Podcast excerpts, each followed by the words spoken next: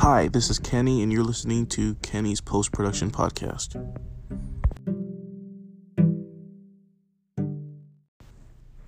Okay, so today I will be talking about the movie Wonder Woman.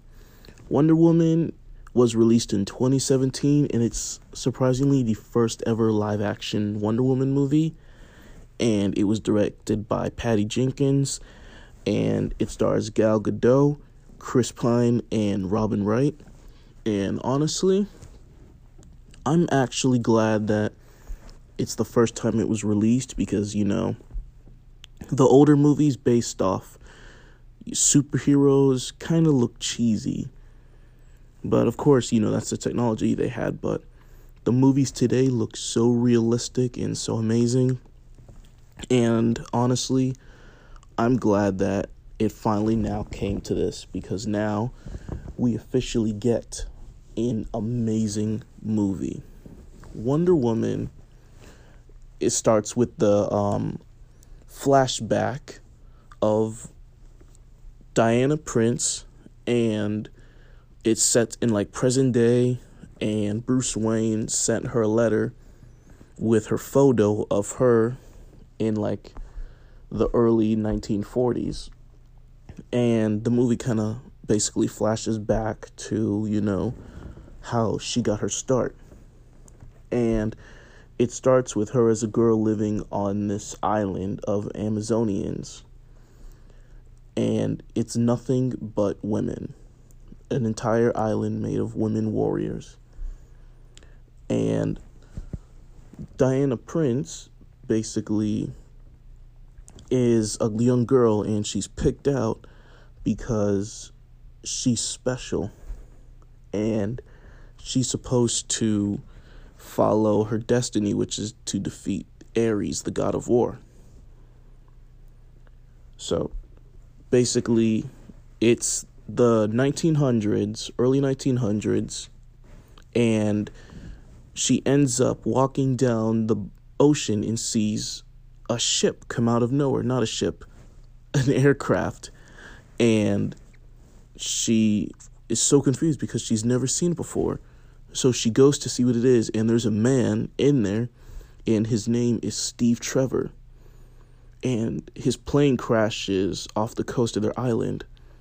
But then soon the island ends up being invaded by German soldiers that turns out have been pursuing Steve.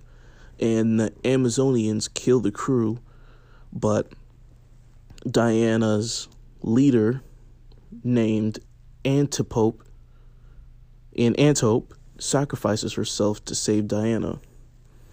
And Steve gets interrogated by the group, and it turns out that he comes from the outside world, is an Allied spy.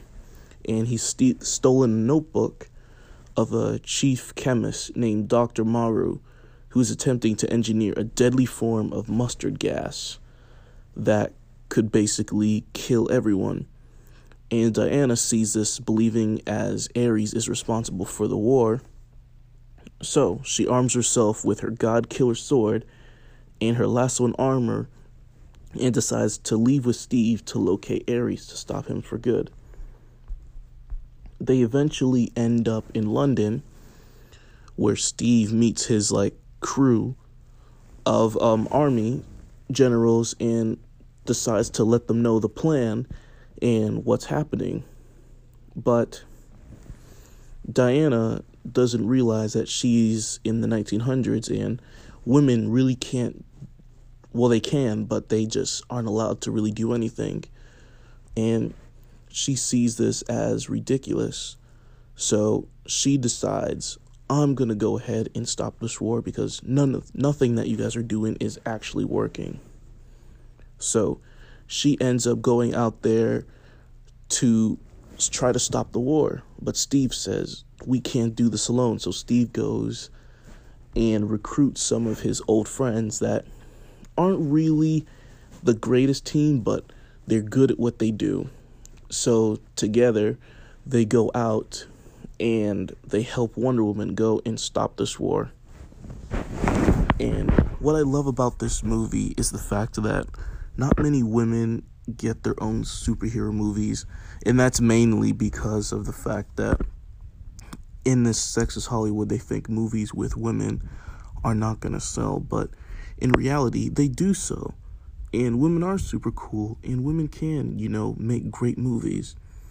And the fact that this movie does not sexualize her in any way, and even better, that the fact that the movie is directed by women shows that they can really do anything in that this movie is incredible. It's got action, it's got fun, it's got funny moments here and there.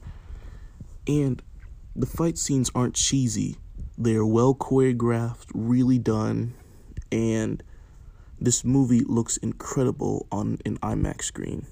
And this is probably my favorite DC movie ever because it is just so much fun and I enjoy it so much. You have to see this movie if you have not seen it already.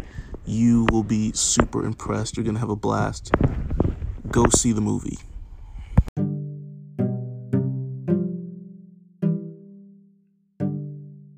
Thank you all for listening, and I cannot wait to see you guys on the next podcast.